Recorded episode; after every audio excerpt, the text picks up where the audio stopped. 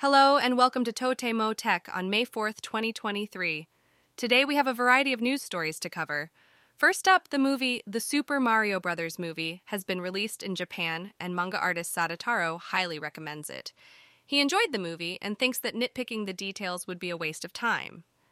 Next, for photography enthusiasts who already have a standard zoom lens, what should they consider purchasing next? According to a recent article, a prime lens is the way to go. The article tested six different prime lenses for street photography and found them to be the most enjoyable to use. Are you tired of being glued to your phone or computer screen all day? Some people have come up with creative ways to take a break from digital devices, such as using a paper smartphone or hiding their phone in an envelope.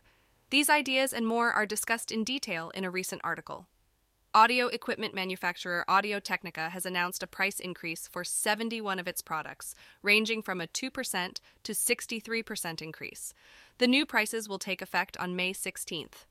In other news, job search website Mynavi has announced that personal information for 1210 seminar attendees may have been leaked over the past three years through search engines. Adachi Ward has reported two cases of personal information leakage through their convenience store copy service that uses My Number cards. However, the cause of the issue is unrelated to the system itself.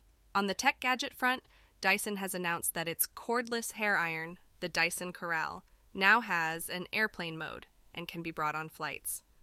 The company has provided instructions on how to activate the mode for travelers.